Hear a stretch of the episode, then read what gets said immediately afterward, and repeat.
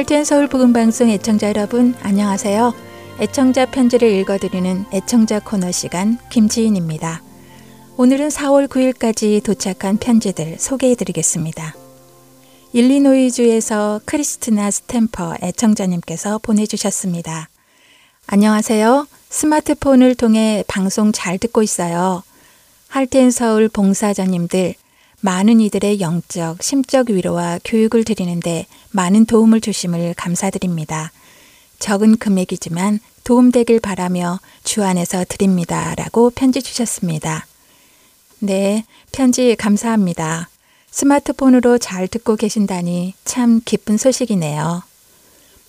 다음 편지 읽어드릴게요.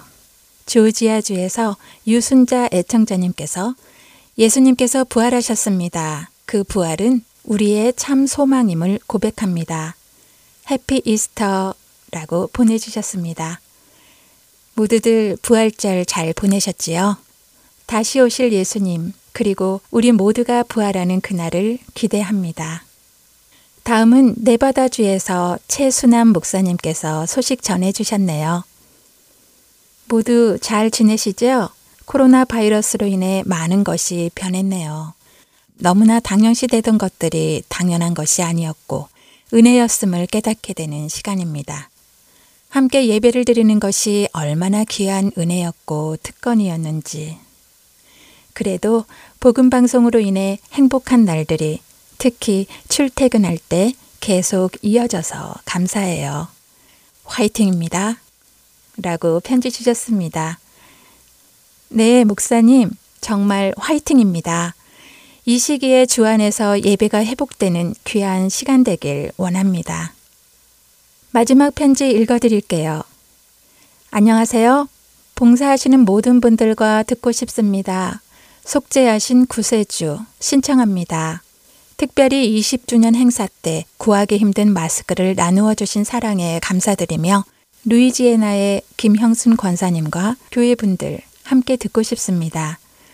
방송을 위해 수고하시는 모두에게 강건하심과 하나님의 지켜주심을 기도드립니다. 라고 하시며 워싱턴주에서 김선한 애청자님께서 보내주셨습니다. 잘 계시지요? 그때 뵙고 이렇게 편지를 읽으니 무척 반갑네요. 루이지애나 교회분들, 그리고 방송을 들으시는 애청자분들, 모두 살아나신 예수님을 찬양하는 시간 가지길 원합니다. 신청하신 곡 속죄하신 구세주 듣고 계속해서 주안의 하나 사부로 이어집니다.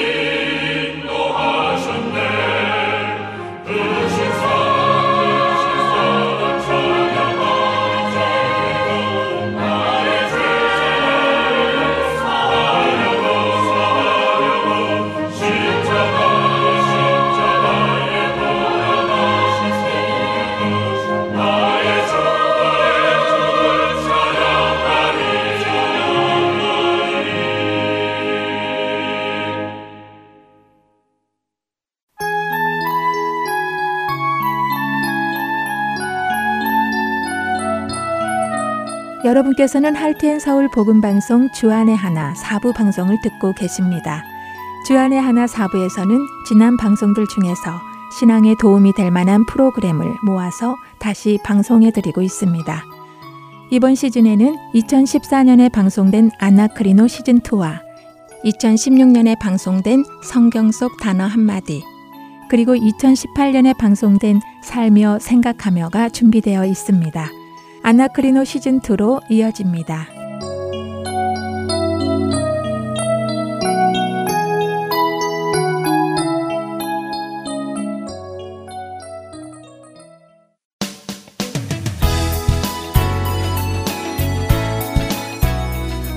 애청자 여러분 안녕하세요. 여러분과 함께 성경을 상고하는 프로그램 아나크리노 진행의 최강덕입니다. 여러분 안녕하세요. 강승규입니다. 지난 3주에 걸쳐서 아브라함의 삶을 함께 상고하면서 믿음이란 무엇인가 그 개념을 나누어 보는 시간을 가졌습니다. 네. 네, 꽤 오랜 시간이었지만 제 개인적으로는 아브라함의 삶을 통해서 믿음에 대한 개념이 잘 잡히게 되어서 너무 귀한 시간이었습니다. 예, 저 역시 그동안 생각하고 있었던 것들을 정리할 수 있게 돼서 참 감사했고요. 또 소중한 시간이었습니다. 어, 그런데 방송을 마치고선요, 좀 드는 생각이요. 어, 오늘 역시 좀 더 지난 3주간 상고한 내용들을 정리해서요. 아브라함의 삶과 또 우리 그리스도인들의 삶을 비교해 보는 것도 좋을 것 같다는 생각이 들었습니다. 어, 실제적인 우리 삶에 대한 적용이라고 할 수 있겠네요. 예, 그렇다고 할 수 있겠죠. 어, 한번 정리를 좀 해볼까요? 네, 네, 좋겠는데요. 네. 먼저 하나님께서는 언제 아브라함을 부르셨나 하는 것인데요. 어, 그가 하란에 있을 때였잖아요. 예, 그때 아브라함은 하나님을 알고 있었을까요?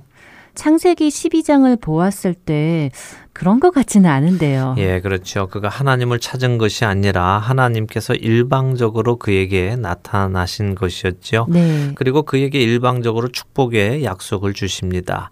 우리는 어떻습니까? 우리가 하나님을 알고 있을 때 하나님께서 우리에게 오셨나요? 어, 아니죠. 우리 역시 하나님을 모르고 있을 때 하나님께서 먼저 찾아오셨고 또 먼저 구원의 약속을 주셨잖아요.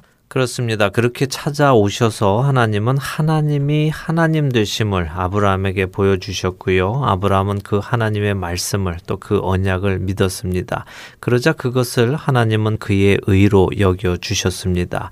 이것을 우리와 비교하면 어떻게 됩니까? 어, 우리에게도 역시 하나님께서 예수 그리스도를 통한 구원의 약속을 주셨고 네.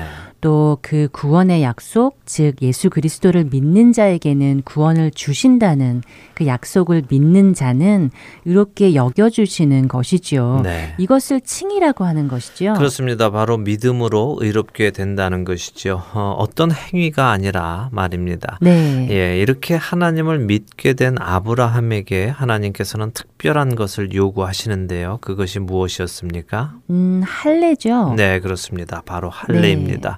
하지만 할례는 상징이지 할례 그 자체가 어떤 의미를 갖는 것은 아닙니다. 하나님께서는 할례를 요구하시며 한 가지 중요한 것을 요구하셨다고 두 번째 시간에 나누었는데 기억나세요? 네, 기억납니다. 창세기 17장 1절의 말씀을 기억하라고 그때 하셨잖아요. 예. 하나님께서 아브라함에게 너는 내 앞에서 행하여 완전하라라고 말씀하셨죠. 그렇습니다. 할례의 의미는 할례를 하는 그 자체가 중요한 것이 아니라 할례를 하며 나는 이제 하나님 앞에서 행하여 완전한 삶을 살아가기로 결단하는 것이 의미이지요. 물론 육체를 입고 사는 우리는 완전한 삶을 살 수는 없습니다. 하지만 우리가 늘 하나님 앞에 살고 있다는 것을 자각하고 그 하나님 앞에 행하면 완전으로 가는 삶을 살게 될 것이라는 말씀이지요. 음. 그리고 그 일은 반드시 하나님께서 하실 것이고요. 여기서 완전하다라는 말은 히브리어 타밈이라는 단어인데요. 이 단어는 타맘이라는 단어에서 나온 말입니다. 그런데 이 타맘의 뜻은 완성하다라는 의미입니다. 음. 그러니까 하나님께서 우리를 온전한 인간으로 완성시켜 나가시는 것이죠. 어, 그런 뜻이 있었군요. 네. 그냥 완전하라라고 하시면 사실 낙심되는 것이 당연하잖아요. 그렇죠. 예. 완전하게 살지 못하니까요. 네.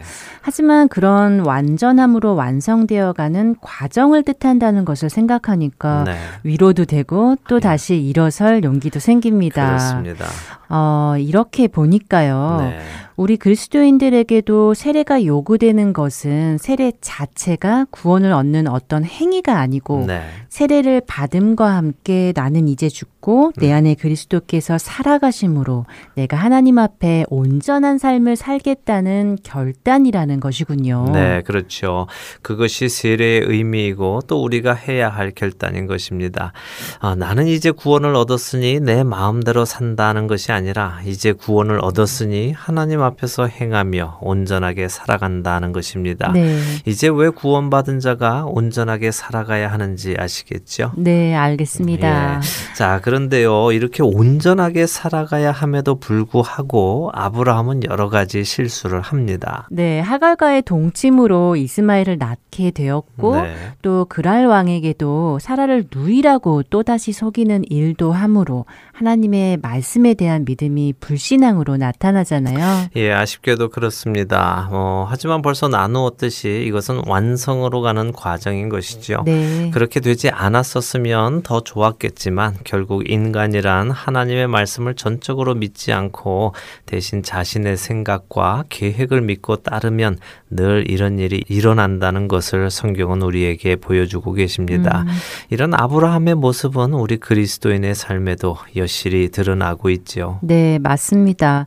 예수님을 구주로 영접했는데도 사랑하지 못하고 계속해서 화도 내고 네. 분도 네. 내고 또 싸움도 하고 죄를 짓고 살아가잖아요. 그렇죠. 아브라함의 불신앙이나 우리의 불신앙이나 다 마찬가지인 것 같습니다. 그렇습니다. 다 마찬가지입니다. 어, 우리는 결코 스스로 구원의 완성으로 갈 수 없는 존재입니다. 네. 하나님께서 구원의 문을 열어 주셨다고 스스로 구원으로 가는 것이 아니라 그 가는 발걸음도 하나님께서 인도해 주셔야만 갈 수 있는 존재들이지요. 맞습니다. 그렇게 보면 정말 구원이란 100% 전적으로 하나님의 은혜이고 경륜이고 역사이시다 하는 것이 절실하게 느껴집니다. 예, 이것을 이해 못하면 자꾸 스스로 구원에 다다르려 노력하게 되는데요. 어, 사실 이 이스마엘은 굉장히 중요한 사건이고요. 또 우리에게 시사하는 바가 굉장히 큽니다.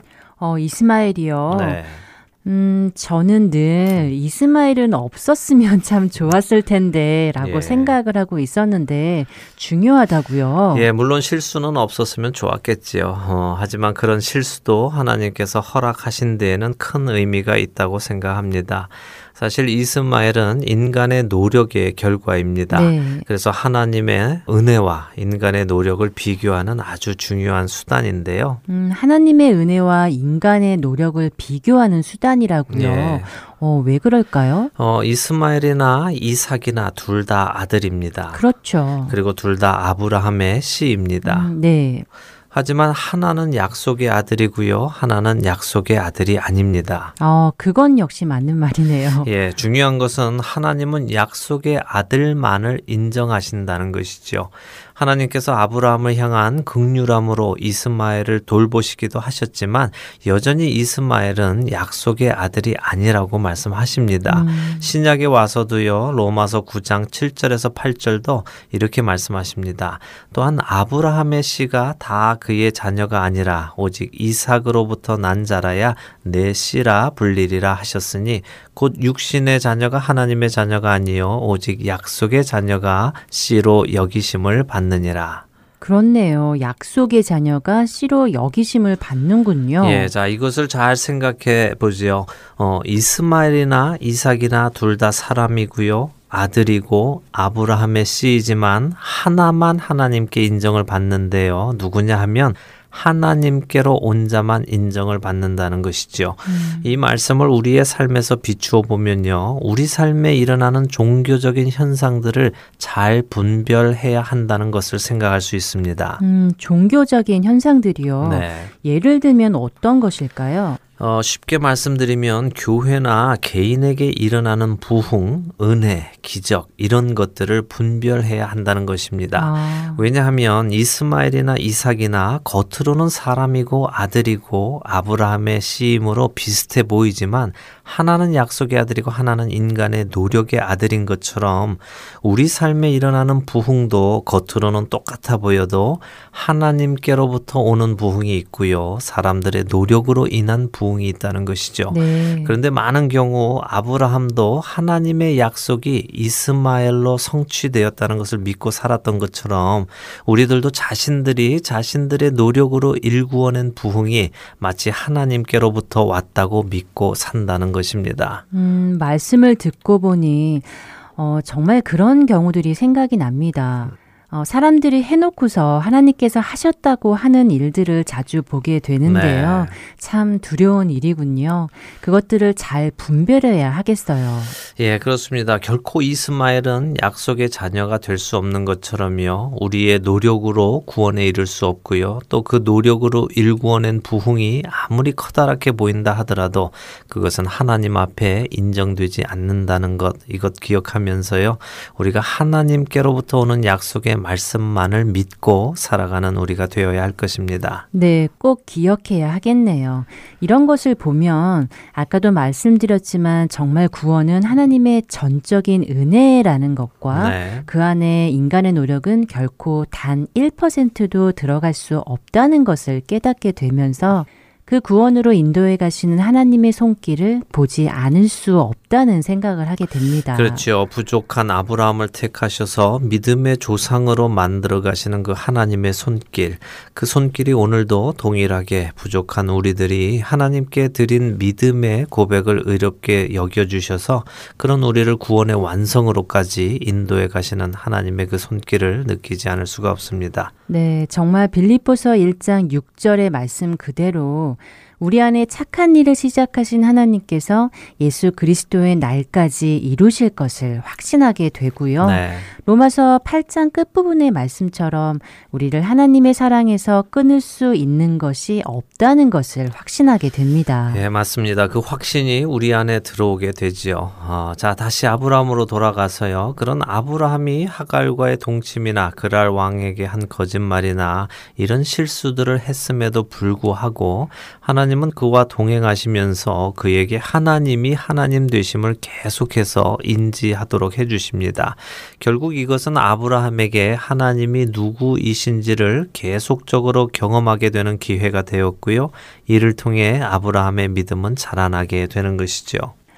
그러니까 우리 그리스도인들도 주 안에서 비록 넘어지고 쓰러지고 실족하여도 그 속에서 우리 안에 거하시는 성령님과 동행하면서 하나님을 경험하게 되고 그로 인해 우리의 믿음이 성장해 나간다는 것이군요. 바로 그것이죠. 이는 저도 경험하는 것이고 또 최강덕 아나운서도 또 우리 애청자 여러분들도 삶 속에서 다 경험하시는 것일 것입니다. 네, 그렇네요. 그렇게 생각하니까요. 속도에 상관없이 제 삶이 주 안에서 참 많이 변화되었고 또 제 믿음이 많이 성장했다 하는 것을 느끼게 됩니다. 네, 그렇습니다. 많은 사람들이 지난번에도 말씀드렸지만요. 구원을 어떤 단편적인 한 사건으로만 생각을 하셔서요. 예수님을 구세주로 믿고 고백하면 당장 그 순간부터 모든 죄를 떠나 완전한 사람이 되어야 한다고 생각하시는 분들도 계시는데요. 물론 이론적으로는 그것이 맞지만 현실적으로는 그 과정이 꼭 있다 는 것을 이해하고 그 삶을 살아내야 하는 것이죠. 맞습니다. 아브라함도 이삭을 바로 번제로 드릴 수는 없었잖아요. 그렇죠. 그의 믿음이 자라고 자라서 외아들 이삭도 하나님의 말씀을 믿고 받고 번제로 드릴 수 있는 데까지 자라났듯이 네.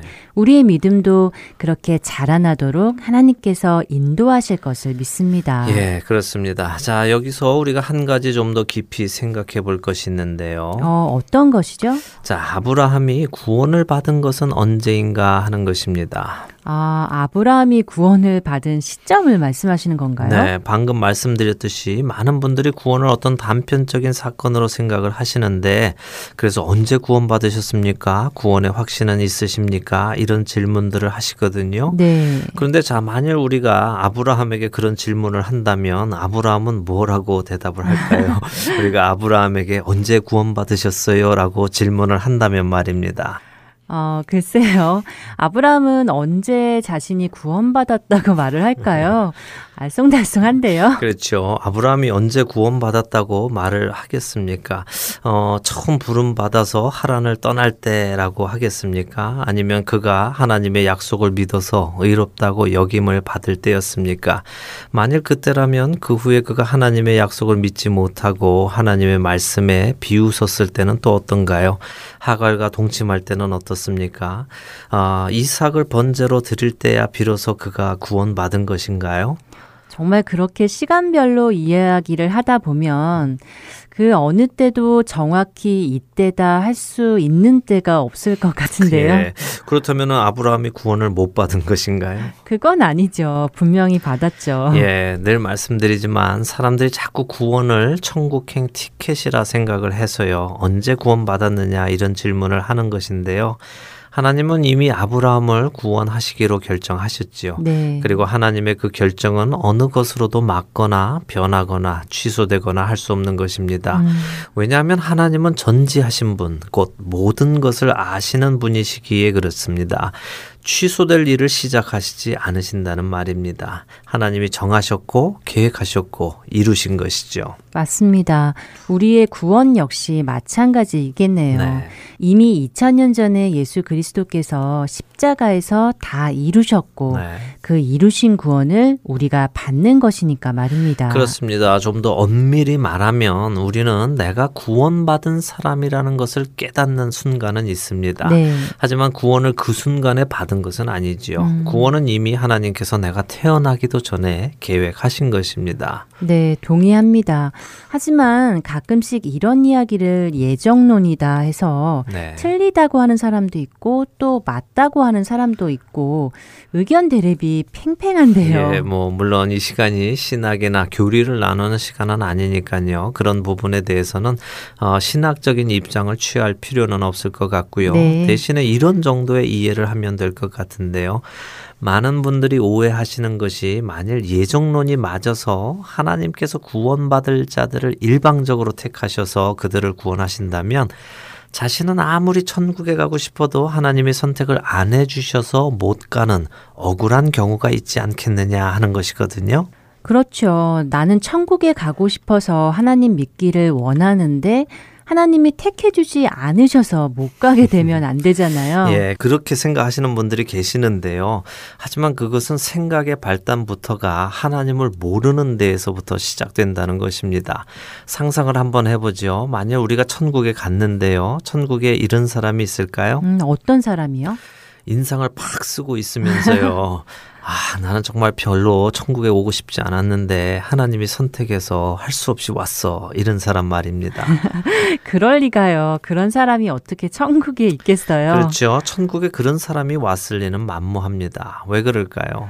어, 그야 하나님은 모든 것을 아시니까 그렇게 천국에 오고 싶지 않은 사람을 잘못했기서 데리고 오실 리는 없겠지요? 바로 그것이죠. 하나님은 모든 것을 아십니다. 그분은 모든 사람도 아시고 그 사람을 그 사람보다 더 잘 아십니다.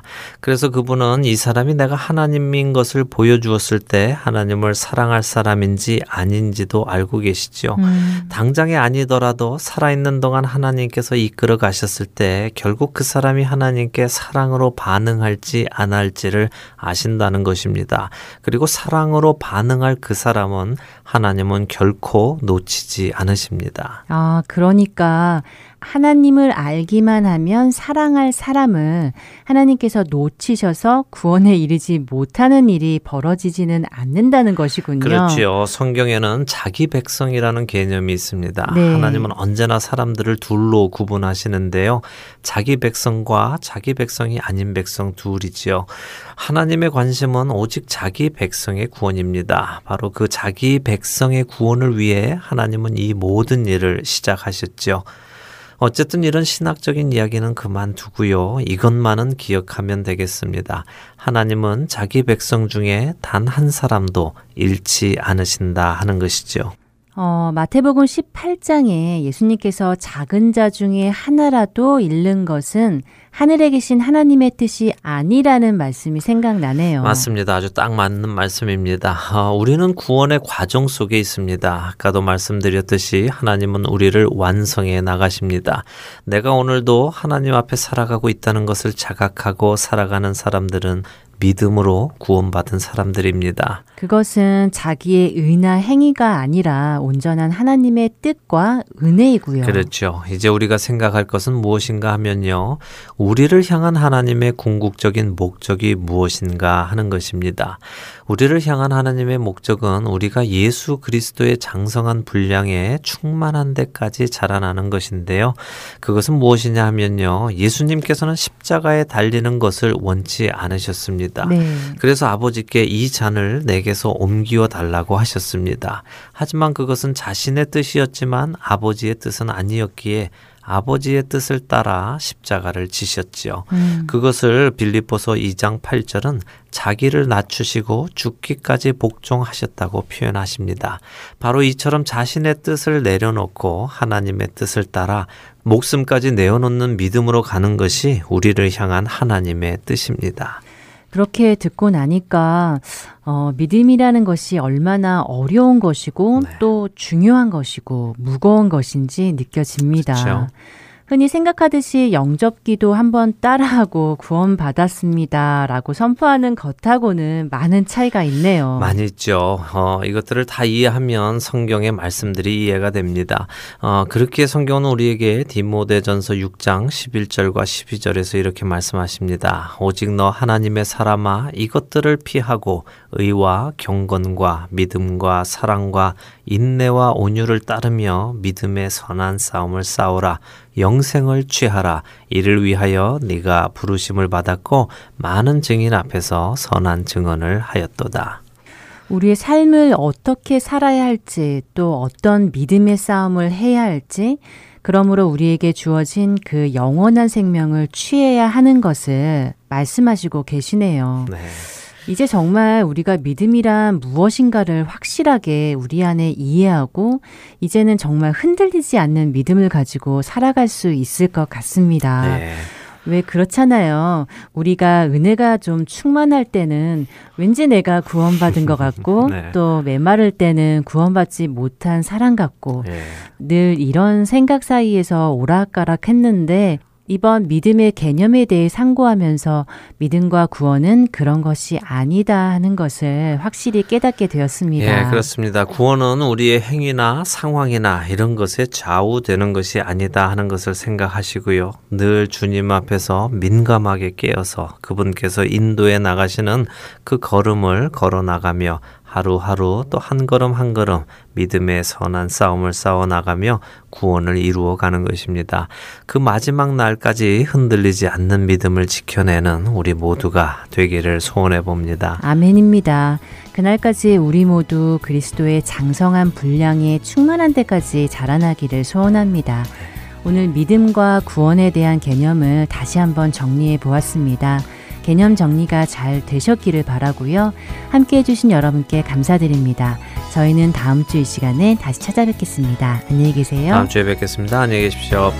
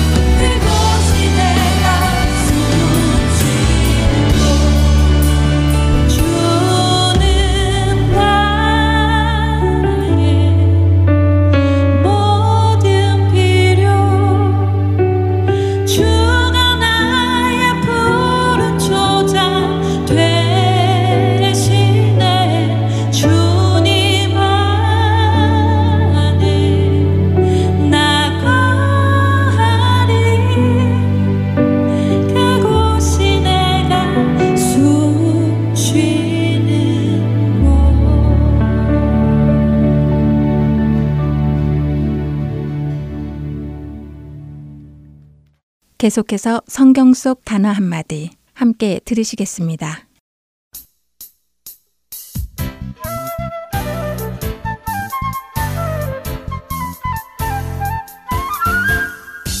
여러분 안녕하세요. 성경 속 단어 한마디 진행의 이다솜입니다.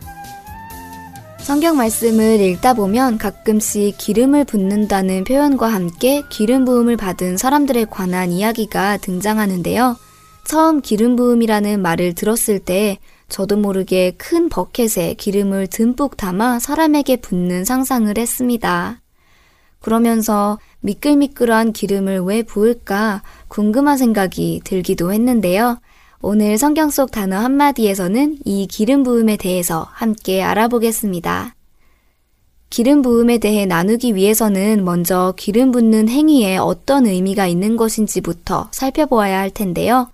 기름 부음은 사실 제가 상상했던 것처럼 버켓에 기름을 가득 담아 사람에게 붓는 것은 아니었다고 하네요. 기름 부음으로 번역되는 히브리어는 마샤으라고 하는데요. 이 의미는 기름을 바르다 혹은 기름으로 문지르다 하는 의미를 가지고 있다고 합니다. 물론 때에 따라 붓기도 했지만요. 기름을 바르는 데에는 여러 가지 이유가 있었다고 하는데요. 먼저는 치료의 목적이라고 합니다. 통증을 진정시키기도 하고 상처가 빨리 낫도록 기름을 환부에 발랐다고 하는데요.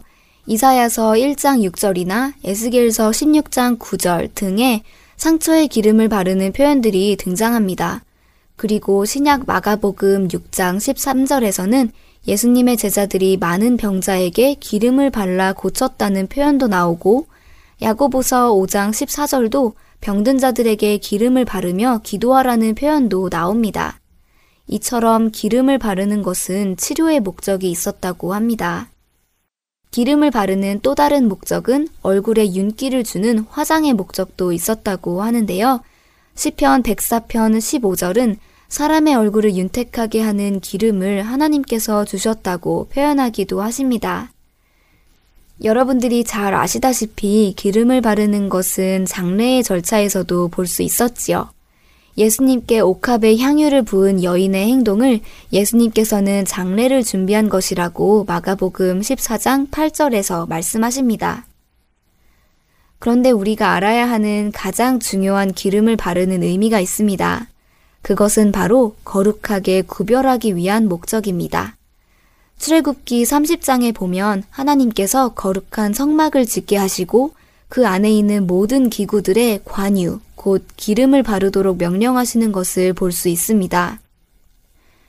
출애굽기 30장 22절부터 29절까지 기름을 만드는 법부터 어디에 바를 것까지 자세히 말씀하시지요.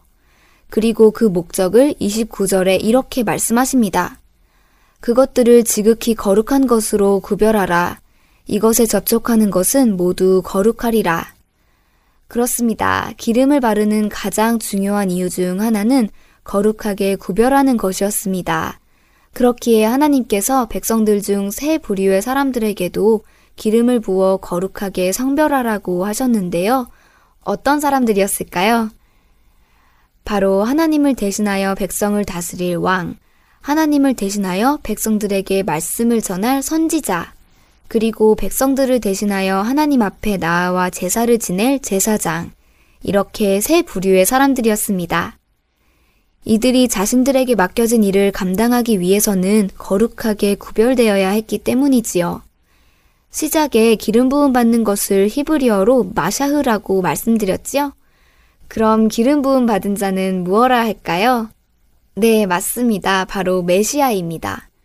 우리의 구세주 예수님은 바로 이 세 가지 부류의 기름 부음을 받으신 유일하신 기름 부음 받은 자 메시아이십니다. 그분은 하나님 아버지께 만물을 다스릴 권세를 받으신 만왕의 왕이시며 하나님의 말씀을 우리에게 전해주신 선지자이시며 우리를 대신하여 하나님 앞에 나아가 제사를 지내신 대제사장이십니다. 참된 기름 부음 받은 자이시지요. 그리고 이 히브리어 메시아를 신약의 헬라어로 번역을 한 것이 크리스토스입니다. 우리가 예수님을 그리스도라 부르는 의미는 그분이 바로 구약의 메시아, 기름 부음 받으신 분이시다라는 의미를 담는 것이지요. 예수라는 이름은 사실 흔한 이름이었습니다. 그렇기에 단순히 예수라고 하면 수많은 사람들이 있습니다. 그렇지만 우리는 아무 예수나 믿는 것이 아니라 메시아이신 바로 그 예수님을 그리스도로 믿는 것입니다. 성경 속 단어 한마디 오늘 여기서 마치겠습니다. 여러분 안녕히 계세요.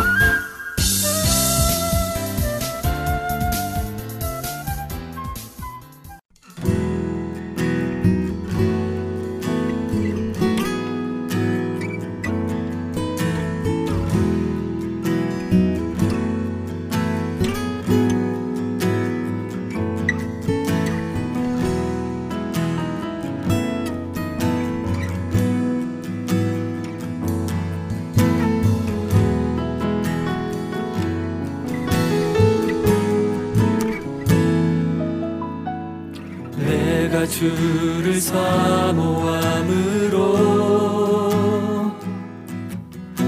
그 얼굴의 영광을 구하고 오직 주의 성령 안에서 주를 예배하기 원하네. 주의 영이 나를 덮으소서. 내가 엎드릴 때 주의 영이 나를 채우소서. 내손 주께 들때 신선한 기름 부으소서. 내 영 기뻐. 주를 찬양하게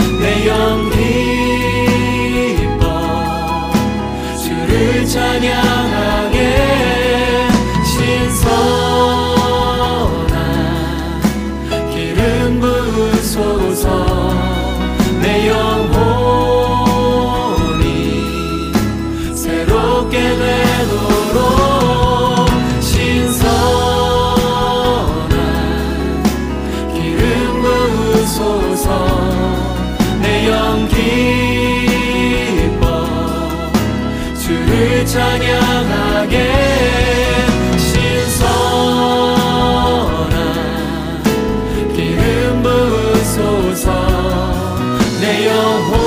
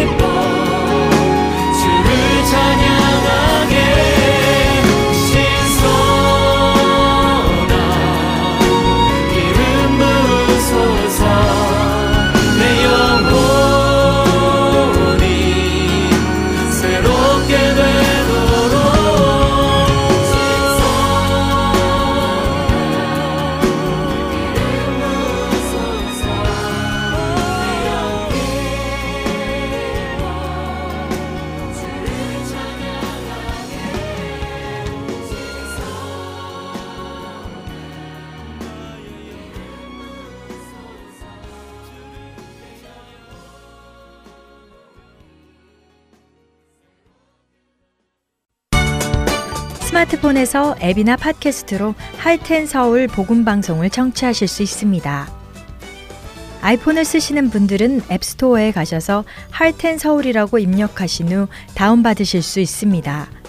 안드로이드 폰을 사용하시는 분들은 플레이 스토어에서 같은 방법으로 다운받으시면 되겠습니다. 팟캐스트 사용자들은 검색창에서 할텐 서울 방송을 검색하신 후 다운받으시면 됩니다. 자녀들을 위한 방송도 따로 구분하여 들으실 수 있도록 되어 있습니다. 팟캐스트에서 할텐 서울 키즈를 검색하시면 자녀들을 위한 방송에 직접 들어가실 수 있습니다. 이제는 CD에서뿐만이 아니라 핸드폰으로 운전하며 또 산책하며 방송을 들으실 수 있습니다. 자세한 문의 사항은 사무실 전화번호 602-866-8999로 해주시면 됩니다.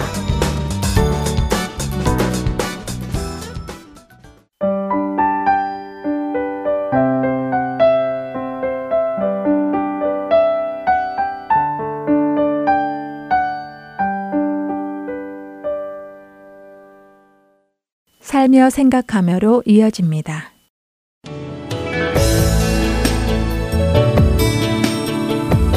주안의 하나 애청자 여러분 안녕하세요. 살며 생각하며 진행의 김순혜입니다. 딸의 생일 아침이었습니다. 미역국을 끓여 아침을 먹는데 아이들이 질문을 합니다. 생일에 왜 미역국을 먹어요? 아기 낳고 엄마가 먹은 것을 기념해서 먹는 것이며 생일마다 부모님 은혜를 생각하며 감사하는 마음을 갖기 위해 먹는다고 알려주었지요. 그런데 어디서 들었는지 미역은 미끄러진다고 해서 시험 보는 날 안 먹는다던데요? 하고 물어옵니다. 바로 그날이 시험 기간 중 세 과목이나 시험이 있는 날이었거든요.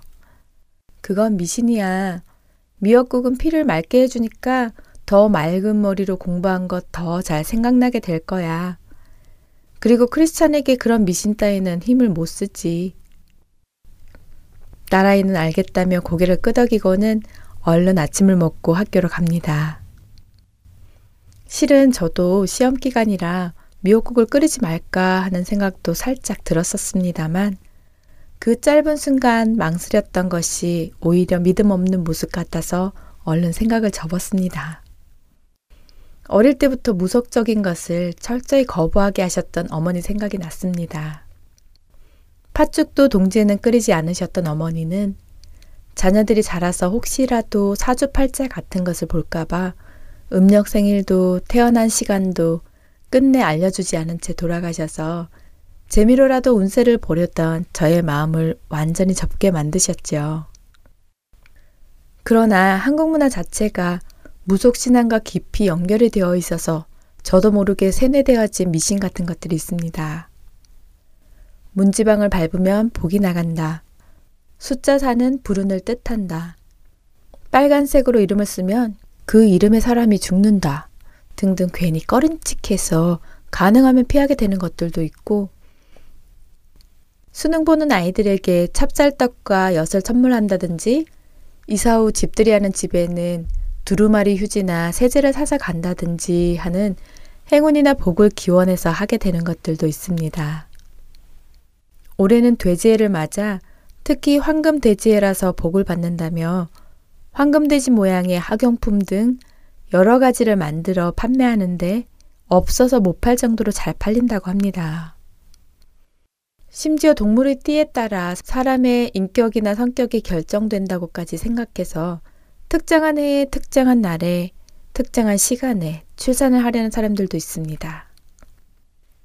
우리 크리스찬들도 이러한 것들을 적극 따르지는 않더라도 알게 모르게 영향을 받게 되어 세속적인 것과 교묘하게 결합한 신앙을 가지기도 합니다.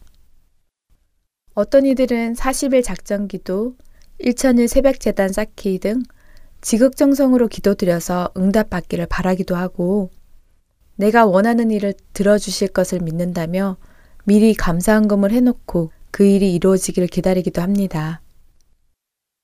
어떻게 보면 모두 믿음의 행위처럼 보이지만 예전 하나님을 모를 때 정화수 떠놓고 새벽마다 빌던 우리 조상들의 모습과 다르지 않습니다. 내 정성으로 하나님께 인정받으려는 인간의 행위이고 내 뜻을 하나님께 관철시키려는 안타까운 모습이지요. 우리는 의식적으로 성경에서 벗어나는 것들을 거부하지 않으면 세상의 문화 속에 흡수되어 살게 됩니다.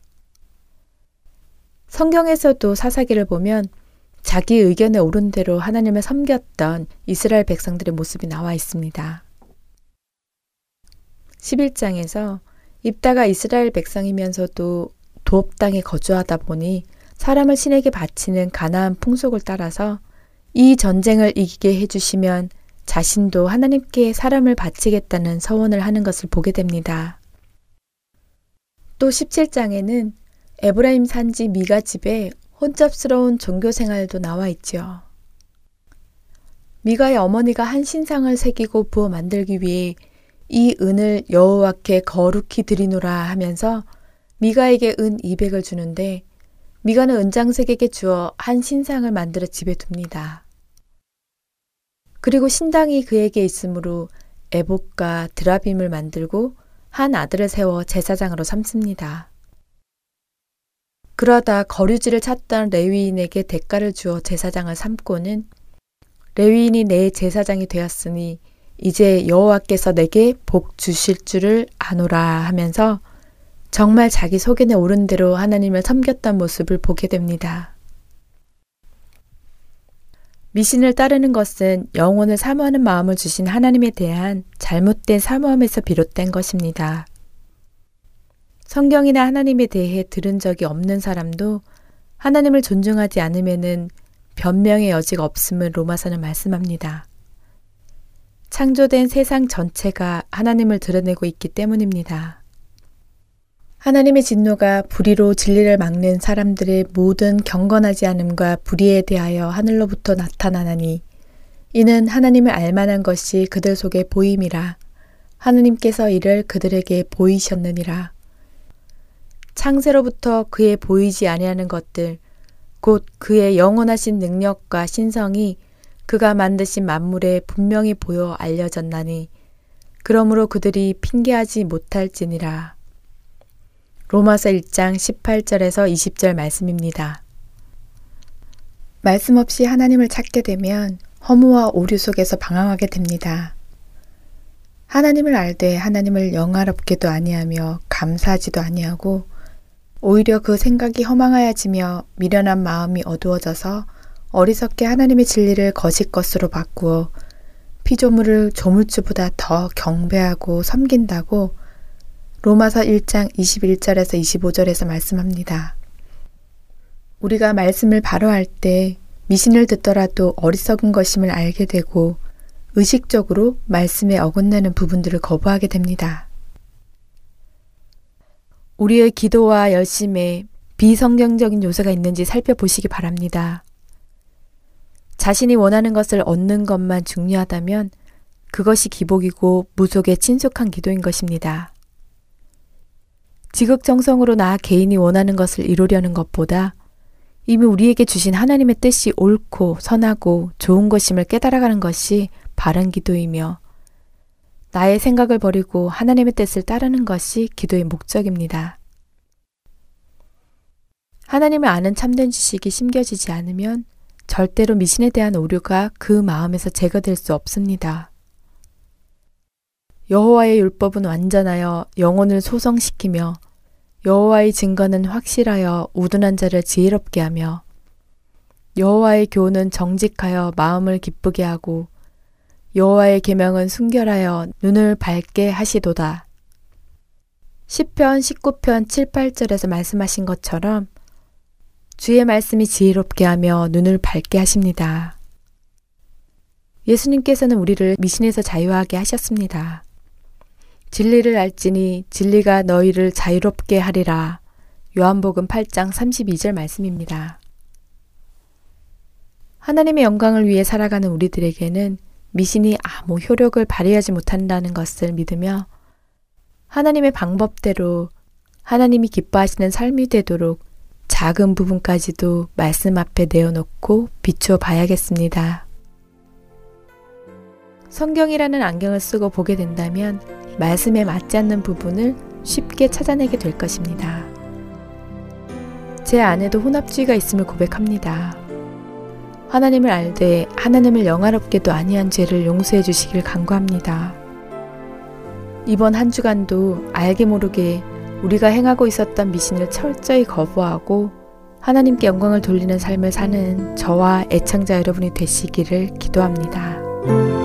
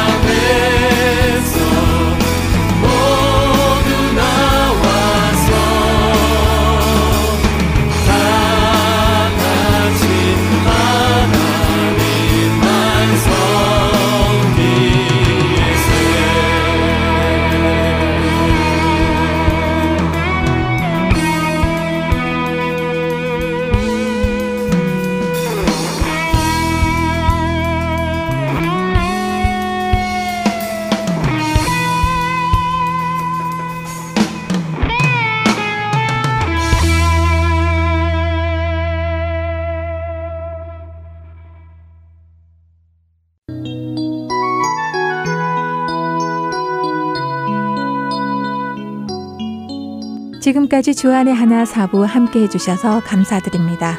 다른 지난 방송들을 더 듣고 싶으신 분들은 홈페이지 www.heartandseoul.org에서 특별 방송을 클릭하셔서 들으실 수 있습니다.